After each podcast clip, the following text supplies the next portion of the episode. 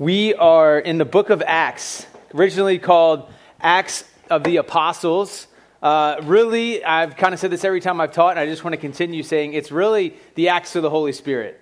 The Holy Spirit is the one that's working throughout the book of Acts. He's the one that's moving God's people to do things. He's the one that's changing hearts. Uh, he's the one that's moving. So it's really, it's really about the Holy Spirit. Uh, today we're going to be in Acts chapter 12. So before I, I get going, you've either got uh, Acts 12 on your table. If you have your Bible with you, please use that. There's some printouts there, or there's some Bibles in the back. Because we're going over usually an entire chapter to two chapters, I don't really want to have it all up on the screen. It's just going to look like a lot of stuff on the screen. So, leaders, if you want to go grab a Bible for your students, you can, or you can hand the paper out. I'm, I'm like semi against phones because they're just too distracting when you look at God's Word. But if you can do it without being distracting, you're adult. You're like close to adults, so let you do that. So.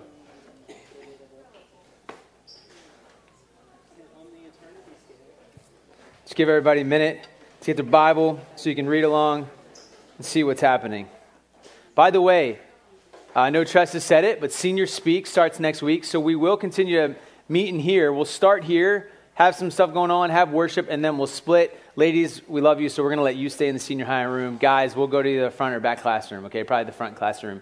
Um, and uh, I know for the guys, Cameron Fredericks is kicking off next Sunday. Yes. Who's it for the ladies?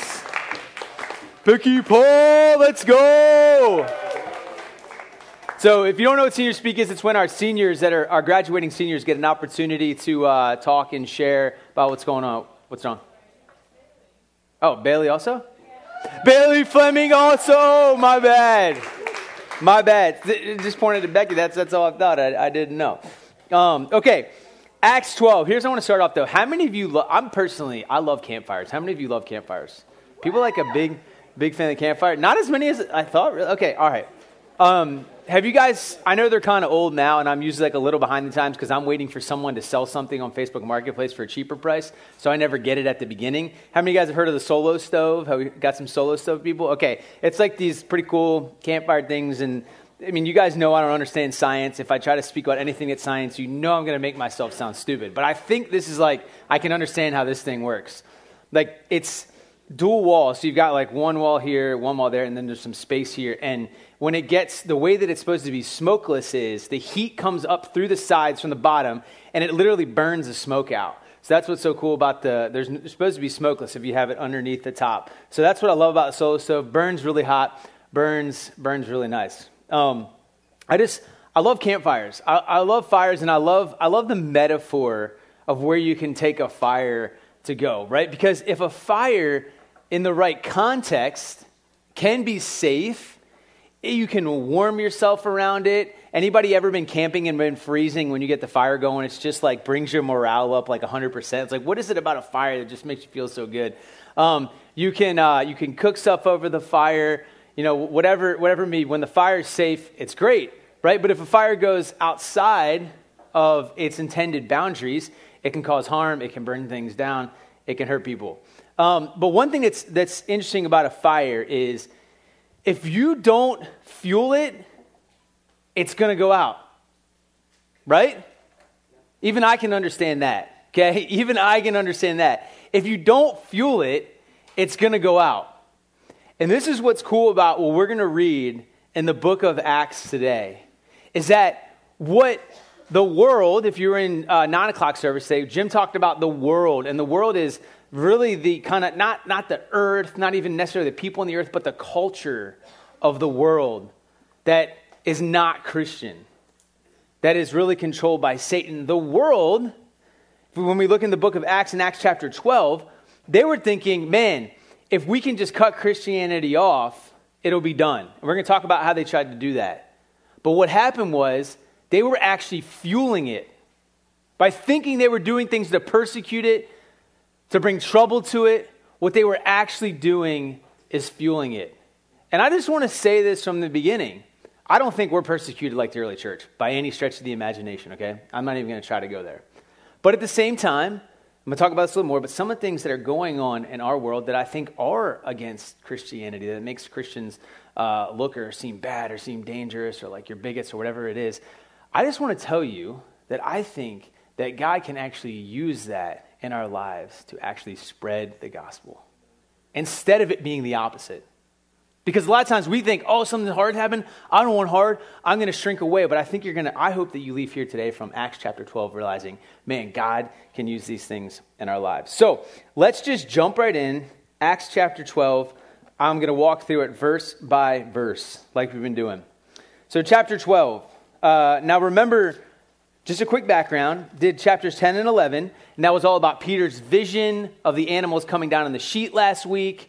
Uh, we talked about, and, and God is ultimately opening up the church, Christianity, to the Gentiles. So that's kind of the backdrop to this whole story. So, really, you got to realize Peter just had this awesome experience. He has this vision from God. He's got Cornelius. If you were here last week, I'm just going over real quick. Cornelius, who is a Gentile, he's not a Jewish person. That Gentile is a non Jewish person. That's most of us, by the way. Um, can I get an amen for bacon? Every time I hear Gentile, I just want to amen for bacon. I mean, have, let me tell you something about bacon. Have you ever realized that bacon is on every single diet as a good thing?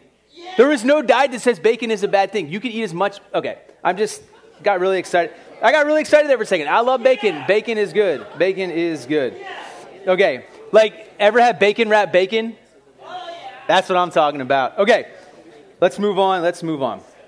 Um, lost you guys, lost myself. What am I doing right now? Okay, Acts chapter 10, bacon, bacon. Um, okay, Acts chapter 10 and 11. We got Cornelius. He has this vision. Uh, and by the way, I'm really sorry. If you were like a Messianic Jew in here and I just talked about bacon a lot, I'm really sorry. I just want to say that. Um, I'm sorry like a little bit, but I do like bacon a lot. Okay. Um, so Cornelius, who's this Gentile, this non-Jewish person, he has this same vision that he should go find Peter. At the same time that Peter's having this vision from God. Now, the crazy thing about this is, if you remember, when Peter first goes to Cornelius and his family, he's like, Peter's like, you know, I really shouldn't, Peter was a Jew. He's like, I really shouldn't be interacting with you because this is kind of like against the Jewish culture and against the Jewish laws to really do this but he knows that God calls him into it. And it's just a really cool moment that it's the, the Christianity is opened up to the Gentiles. That God says this is for everybody to have the chance to believe and enter into eternal life. And then Peter goes back to the early church fathers. These are like the leaders of the church in Jerusalem. And they're, they're Jewish men, and they realize, you're right, the Holy Spirit came on those guys just like it did on us at Pentecost when the Holy Spirit came and everything is opened up. So Peter has this really cool experience, okay? So I just want to I want you to get that background so we remember because here's what happens in chapter 12. About that time Herod the king laid violent hands on some who belonged to the church. This is Herod Agrippa. So he is a Jewish king. But a lot of times I know for me I'll I'll equate someone that's Jewish automatically to their spiritual. But that's not true. Herod is really just a political Jewish king. He doesn't care really anything about the Jewish faith. He is more worried about keeping his power. So here's what he does to keep his power. Because at this point in time, Israel, the Jewish people, are controlled by the Romans. Well, what, is, what does Herod want to do?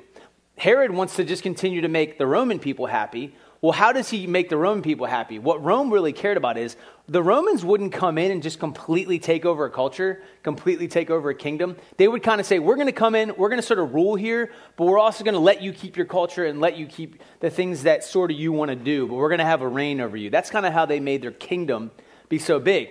So, Herod, what he really wants to do is he wants to make the Romans happy so that he keeps power.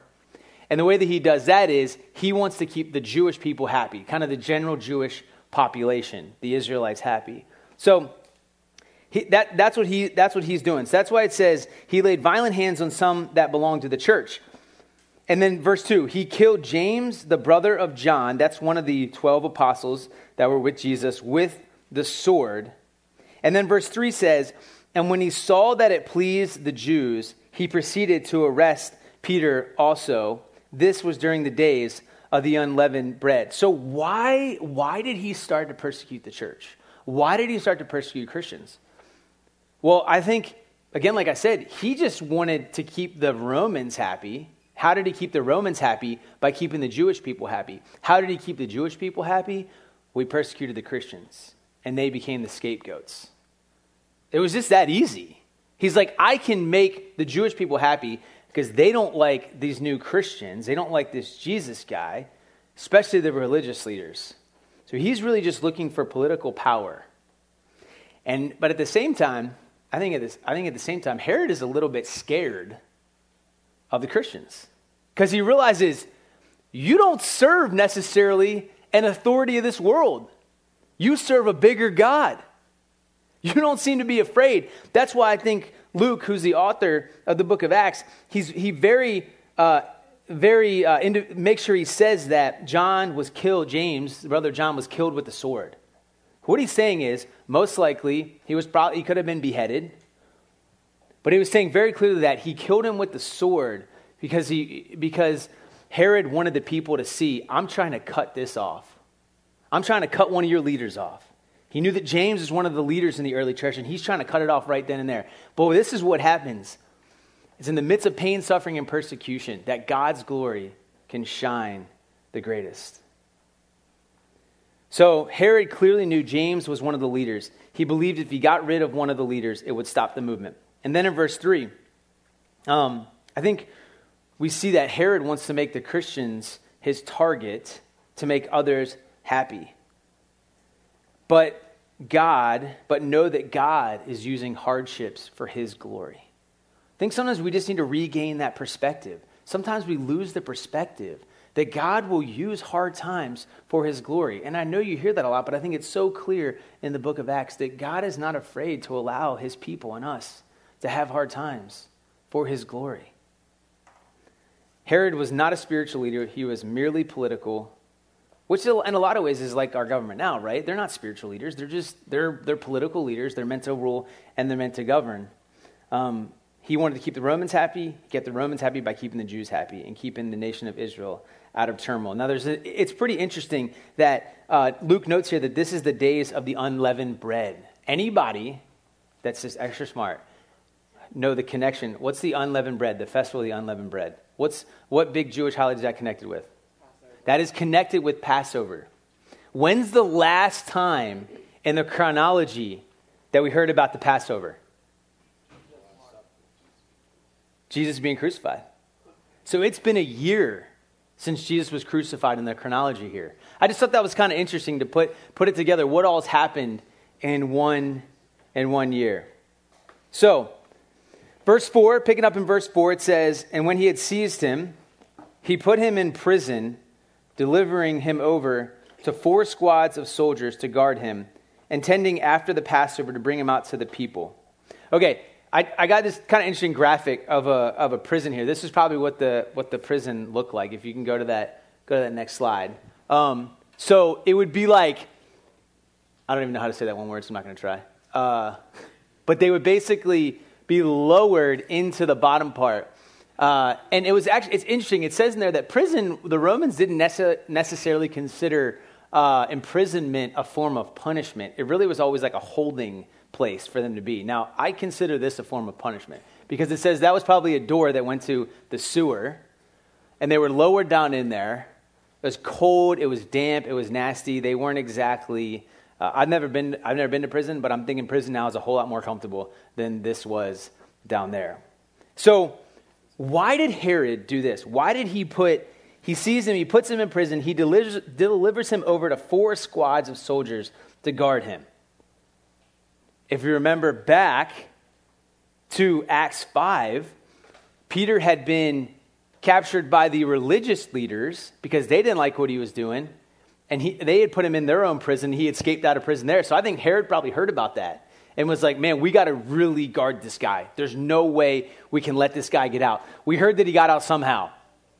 So they got this serious amount of guards around him. And here's what it says in verse 5 So Peter was kept in prison but earnest prayer for him was made to God by the church. Now, this is going to come back up a little bit later in the chapter.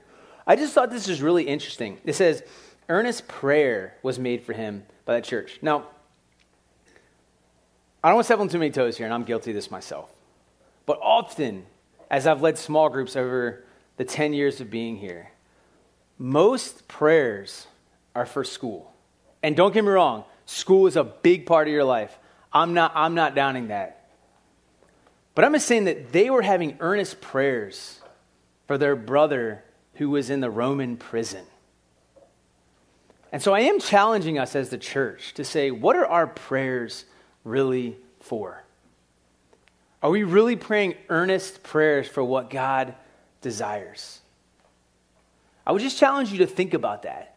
To think about what do you really pray for? What should we really be praying for? I think we should really be praying for the salvation of our friends, our family that don't know Jesus. I think we should be praying for our brothers and sisters in Christ in America that are being persecuted in different areas. I think we should pray for Christians that are in other parts of the world that I get that we don't even maybe personally know that are struggling with serious persecution. I think we should be earnestly praying for us as we interact with the people around us that we do it in a godly way. I just want to challenge us. I was just struck by this, by the, by the early church, on what they prayed for. And I get that it was a very, a very uh, heartfelt prayer because it was in the moment where their, their leader, Peter, had been taken. But I kind of wanted that to be a challenge for us, just to go, are our prayers earnest? And if so, what are they, what are they really for? So pick it up verse, verse 6. It says, Now, when Herod was about to bring him out on that very night, Peter was sleeping between two soldiers, bound with two chains and sentries before the door were guarding the prison. So, three levels of protection. He was sleeping between two soldiers, he was bound with two chains, and there was sentries by the door. So, Peter is one guy is extremely heavily guarded. I would say Luke is making Luke the author is making it very clear by human standard that Peter, in my words, as I would say it, was up the creek without a paddle. It was bad. By human standards, there was no way that he was going to make it out of there. And the thing that we need to understand is, because this is important, and Peter would have known this, Peter probably knew when he was in this prison, he was awaiting his death. He knew, he, he knew what happened to James. So he's thinking, what's Herod going to do? Herod's going to keep me here now until the right time when he needs to sacrifice me to make the Jewish people happy. So that's what he's waiting for. So he's in prison. He's got all these guards around him. And then here's what it says in verse 7 it says, And behold, an angel of the Lord stood next to him, and a light shone in the cell. He struck Peter on the side and woke him, saying, Get up quickly. And the chains fell off his hands.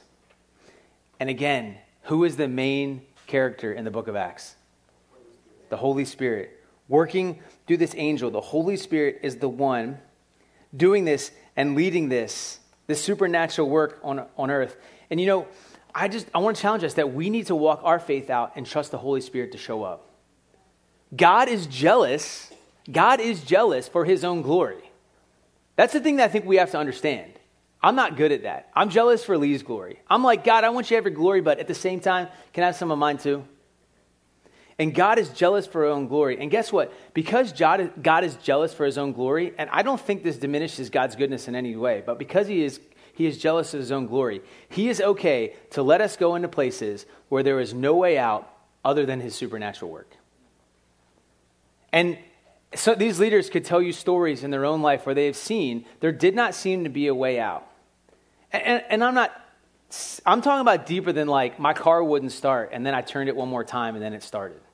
And I'm not saying that that's not God, right? But at the same time, I'm saying God is willing to allow us to go to some hard places to lead us there by faith so that we can see that there was no way out other than Him because He gets the glory through it. And, and I think part of that for us as Christians, at least for me, I'm, some, I'm often like, God, I'm okay. I've had enough hard stuff go on. I don't really want any more. I want you to have your glory, but I don't really want to have to go through the hard part. But I can tell you, when you live by faith and you walk in the ways that God calls you to, when you get to experience God doing things that you know are God, man, those are like stories that you get to remember. You get to be a part of seeing God in His glory and His working and His power and His strength. Unlike any times when we just kind of live in the nice, comfortable, the nice sort of walking along. And I'm not saying that we go out and seek these things out. I'm just saying, are we simply living by faith to see God get His glory? So the angel comes in. He, uh, he, he, the light shines in the cell, cell. He struck Peter on the side. He wakes him up. He says, Get up quickly. The chains supernaturally fall off his hand. And then verse 8 says, And the angel said to him, Dress yourself, put on your sandals. And he did so. And he said to him, Wrap your cloak around you and follow me. Now, understand that all of this happens with the two guards on his side and the guards at the door. Now, the thing that's funny to me is I'm like, was Peter like half naked? And so the angel was like, dude, you can't go out in public like this. You got to put some clothes on. I, I mean, this was wondering because he gives him some very specific instructions like, you need, you need to be clothed. You know, but for real, I think Peter was woken up. He must have been in some kind of deep sleep. And, and, and it seems like he's kind of like figuring out what all is happening. And so think about Think about the, uh, the being in that cell and where you would be and what would be happening. And so thankfully, the angel gives him some really specific instructions. And here's what verse 9 says It says, And he went out and followed him. He did not know that what was being done by the angel was real, but thought he was seeing a vision. Now, at this point, Peter's kind of getting used to visions, I think. Like he's had a lot of visions already. God's been speaking to him through visions. we think back to what we learned about last week and you know just this big picture of, of what happened in the early church and the sheep being coming down and the visions that he's seen. But now Peter has had this awesome experience of the Gentiles coming into the faith and him being part of that. And now Peter's in prison. And I think sometimes when we read these things, we can kind of lose some of the human side of things. If I'm Peter, I'm like, Lord, I just put myself on the line between all my the fellow leaders in the Christian church to bring these Gentiles in, to open it up to them and now I get put in prison? Like, that's what that's where I'd be. I'd be like, God, I don't get it. I just did this this did this awesome thing for you. Why would you allow this to happen to me? And like, well, Lord, what's the do what's the deal here? And so God, but God says in the midst of pain, suffering, and persecution, that is when God's glory can shine through the greatest. So why should we think that it's that it's going to be any different? And I'm telling you, when I prepare for these messages, when I speak up here, I am thinking about this for myself because I, I so often think, God, I want it to be different. If I do something awesome for you, can't you just make it a little easy for me afterwards?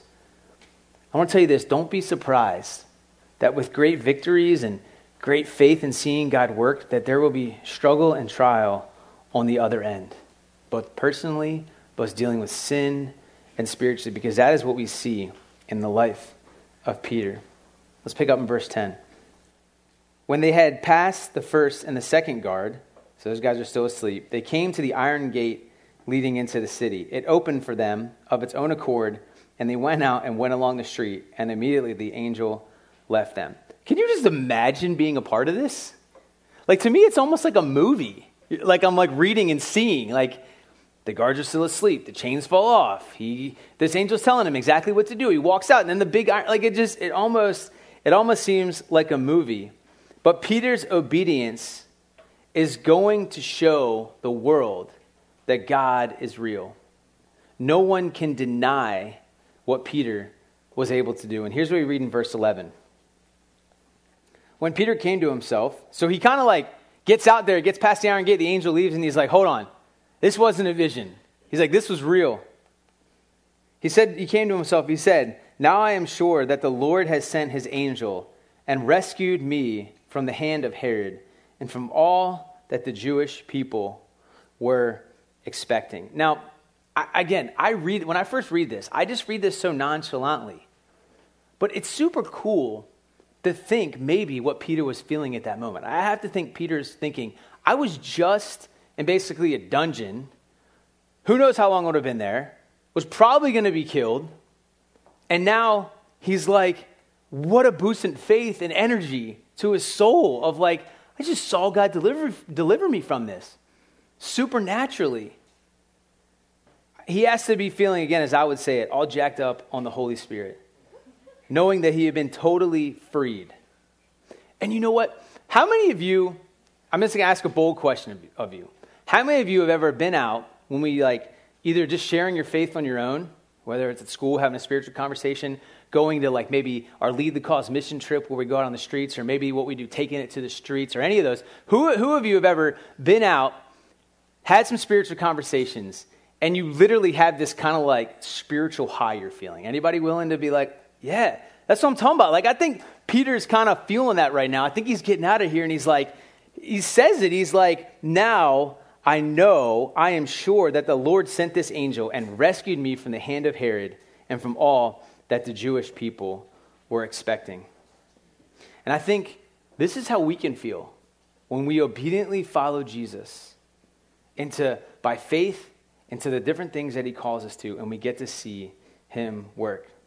So we keep going in verse 12. It says, When he realized this, he went to the house of Mary, the mother of John, whose other name was Mark, where many were gathered together and were praying. Okay, so these are the people that were earnestly praying for him to be released, okay? Now, I do think, by the way, we do earnestly pray sometimes. I don't want it to come across like when I said that before, like we never earnestly pray for true things. But they're praying. And then in verse, uh, verse 13, it says, And when he knocked at the door of the gateway, a servant girl named Rhoda came to answer. Recognizing Peter's voice, in her joy, she did not open the gate, but ran in and reported that Peter was standing at the gate. She's like, she's so excited. She's like, We've been praying for this. He's here. And then she doesn't open the door. I feel like the only thing I can think about this, this is like, I will be honest, the person in my home that gets most excited to see me is my dog. I mean, it's true, right? But the funny thing is, sometimes my dog's so excited to see me, she comes in the house, and then she sees me, and then she runs to the other room. I'm like, "Why aren't you here to see me? What's the deal here? You look so excited." Like, that's what Rhoda does. She gets she gets so so excited. She's like, "It's Peter." She knows it's him, and then she like, and then she runs, then she runs back and doesn't open it. I'm like, wonder if Peter's like, "Really? Is this now a vision? That is this a dream? Like, what, what's going on here?" Um, so uh, recognizing, verse 14, recognizing Peter's voice and her joy, she did not open the gate, but ran in and reported that Peter was standing at the gate. They said to her, You are out of your mind. But she kept insisting that it was so, and they kept saying, It is an angel. Now, here's what's interesting they were earnestly praying for Peter's release. Why didn't they believe it then? They were earnestly praying for it. They're like, we were praying for him to be released, for God to do your power here. And then it happens, and they don't believe it. And you know what? I got to be honest. I kind of appreciate that Luke put this in the book of Acts because I think we're human. It just says the human side of things. There's things we pray for sometimes, and then it happens, and we're like, no, that couldn't have been you, God. There's no way. I just really prayed for that for a while. And then it happened. That couldn't have been you. That's just coincidence. Right? Like our faith sometimes, as much as we can earnestly pray for things, sometimes when it happens, we're like, God, could that, could that really have been you? And I think that's what these believers are like. They're like, no way. He's released. He's out. How? How could this be happening? We didn't even hear about it. So, uh, the other interesting thing, just to understand, it says they thought that it was an angel. So, most likely, this re- reveals that they may have had a belief back then, and maybe it's true, that there was somehow an angel connected to each person. And so that's why they thought it was an angel. They thought maybe this was like his guardian angel kind of watching over him, and it's here to tell us something. So then we go on to, to verse 16. But Peter continued knocking. He's like, guys, no, it's actually me. Can you let me in before they come find me? Like, I think that's what he's like. He's like, they may, they may have seen me. And when they opened it, they saw him and were amazed. But Peter motions them with his hand to be silent. He described to them how the Lord had brought him out of prison, and he said, Tell these things to James and to his brother. Then he departed and went to another place. I kind of wonder if Peter was out there like, Are they going to come get me? Like, what's going on here? Uh, was he just chill? Uh, I, I also wonder too, like, why did he motion them to be quiet? Was he, I don't know, I'm wondering, like, was he scared that people would hear and then be like, he's, they would find him? Or was he kind of like, I want to tell you the story of what God did. I think it's more that he wanted to tell the story of what God did. He wants the word to spread of God's power to the early church. You know, that just kind of reminds me like last night we came here for the Bike Trip reunion and we got to share the stories of what God did. And when we go on mission trips, we share the stories of what God did. And when we get back from different things, we want to share the stories of what God's done because that's how his, his word goes out. That's why you actually see in the book of Acts, you know, you wonder, why do we do mission trip recaps and bike trip recaps? Well, because that's actually what they did in the early church. You're going to see often that as Paul went on his missionary journeys, he would come back and he would report to the churches of what he did. That's why we do Missions Week here at RBC, because we want to hear what God is doing in the whole world. So, I want to stop there, and I want you to answer this first table question. If you can throw it up there. I can't remember. There you go. Why did Herod want to kill James and Peter? Why was God not afraid to allow John to be killed and Peter to go to prison? How did the Christians respond to persecution trials? Go ahead. Take about four minutes to do that. All right. Turn back up here. Um, that was that portion of the scripture was where I wanted to spend. That's the big chunk of chapter 12. I want to walk through the rest of the chapter and point a couple of things out to you. So, the rest of that section of Peter being rescued, so verses 18 uh, and 19 say this Now, when the day, day came, so that was all happening at night, next day comes, there was no little disturbance among the soldiers over what had become of Peter. And after Herod searched for him and did not find him, he examined the sentries and ordered them that they should be put to death. Then he went down from Judea to Caesarea and spent time there. The way that this is written in the Greek is kind of like it, it, it's written in the Greek when it, when it says uh, that there was no little disturbance. The, the, way they wrote this was almost like they understood in their culture. They would write it very conservative, conservatively. They would write it very conservatively, but it was actually a really big deal. And it was almost like an understatement, right? And sometimes how we, you guys have like these catchphrases like, oh, it's low key or whatever, low key. Like that actually means like it's a big deal. Um, maybe I don't know what I'm talking about. Anyways, okay. Uh, so when he writes this, he's saying it was actually a huge deal. Like this was a really big deal. Herod is mad. He is mad. And it's, it's interesting. I was reading over this and I'm like, how do I how do I handle this as a Christian? This section right here. You could read this and go on, but I thought about it a little more. I was like, how do I handle this as a Christian? You know, we want God to be nice and loving, but we also want him to, God to win. And we can't always have both. Peter was put in jail falsely, and God miracu- miraculously chose to free him. And one of the consequences and results is the guards are put to death because they let the person that they were supposed to guard out.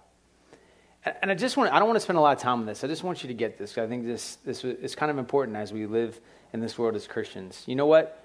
We both rejoice at Paul's freedom and that God won, but we mourn over the death of the soldiers because they probably didn't know Jesus. And that's a tension that we live in as Christians in this world. We want God to win, we want to see him win, but at the same time, when God wins, it means that evil is defeated, but it means that most time there's lives involved in that. Um, so I just, I just didn't want you to just brush over that. I want to I wanna engage in the victory that God won there. But know that in a world that's broken by sin, there's still hurt and pain even when God wins. He's still a good God. So let's pick up in 20. It says, Now Herod was angry with the people of Tyre and Sidon, and they came to him with one accord. So this is probably uh, Herod had control over these people, eh, this group of people, and so most probably they come to with one accord, and it says they had persuaded Blastus, the king's chamberlain. They asked for peace because their de- country depended on the king's country for food. So they must have done something that frustrated Herod. They're going to him and they're saying, "Hey, we'll make peace with you. What do we need to do because we de- we depend on you." And then on verse 21 it says, "On an appointed day, Herod put on his royal robes." took his seat upon the throne, and delivered an oration to them. And the people were shouting, The voice of a God and not a man. Immediately, an angel of the Lord struck him down because he did not give glory to God, and he was eaten by worms and breathed his last.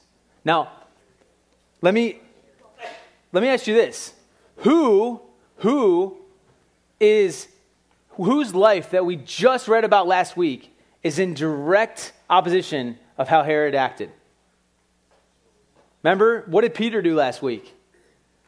When he goes into Cornelius' house, Cornelius starts to worship him. And Peter says, Get up. I'm just a man. There's nothing special about me. But Herod, on the flip side, was like, You know, I am a God. And he took what the people said. And it says that God struck him down because he did not give glory to God and he was eaten by worms and breathed his last. Here's what Isaiah 42 8 says I am the Lord, that is my name. My glory I give to no other, nor my praise to carve idols. If you go to the Ten Commandments, Exodus 20, 3 through 4, it says, You will have no other gods before me. There will be no other carved image. There will be no other idol. Herod was no God.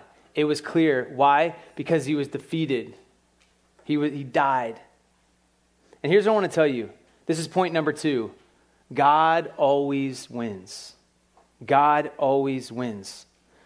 You know, right now, I, t- I talked about this at the beginning. It can feel like culture and media are against Christians as we stand for God's truth on things like abortion, gender and sexual identity, the way that we live. And it can, you know, it can feel like, why do we look at things like Russia? Why does it feel like Putin's winning? Why does it feel like no one's stopping him? And I don't have all the answers to that. But I can tell you, if God could take Herod's life like that, God always wins. And God can do something, and he will choose. Let us never forget that God is fully in control, that he has the grand scheme of things in his hands, and he is doing his work. And we trust that he's doing it for good.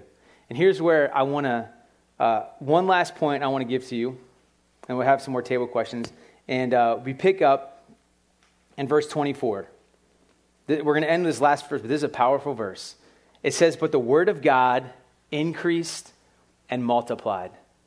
The word of God increased and multiplied. You know, in this short chapter, James the apostle is killed, Peter is in prison and ready to be killed. Herod wants to please the Romans by pleasing the Jews and Christians, believing that they're the scapegoats. And earlier in the book, Stephen is killed by the religious leaders. All of this while the church is just starting. The church has just started, and all of this is happening. In one sense, it feels to me like, wow, aren't they going to be defeated? But here's what I want to go back to I want to go back to the example I gave in the beginning with the fire. If you fuel the fire, that's what keeps it going. And that's exactly what is happening here. It's fueling the fire. If it wasn't real and it wasn't true, then why would these religious leaders and Herod and the Romans want to stop it? Because it's true. And it's the work of the Holy Spirit. I want to tell you guys the Holy Spirit's alive and He's working. Just this past week, I know of two people on a Sunday morning, on a Wednesday night, that gave their life to Jesus. God is working. Amen.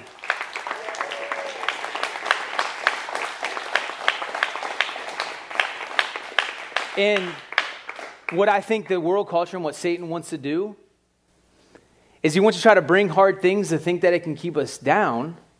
But you know what? I think when the pandemic came, that was trying, one of Satan's ways in the world to try to silence things. This is what I think it. I think it actually opened up people's wounds of what was already going on. And then, the, and then in the world, people are trying to fill themselves with things that will never satisfy. But God's truth will satisfy that he, is a, that he loves them, that he died on the cross for you, that he paid for your sins, that he forgave you. The Holy Spirit is working.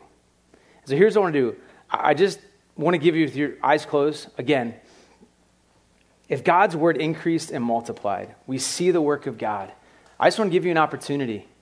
If this, if this morning, if you're, re, if you're hearing this for the first time and you're like, man, this whole God thing, uh, this Christianity thing, like I've been trying to satisfy myself and I'm not being satisfied, God's word comes to you and it says that Jesus created you to be with him, but the sins in your life have separated you from him. And those sins cannot be paid for by the good things that you try to do. It's like trying to put icing on a burnt cake. The burnt cake is always going to be burnt. Good things aren't going to cover it, just like icing is not going to make the burnt cake any better. But Jesus came and he paid the price for you and he died on the cross. And then everyone who trusts in him has eternal life.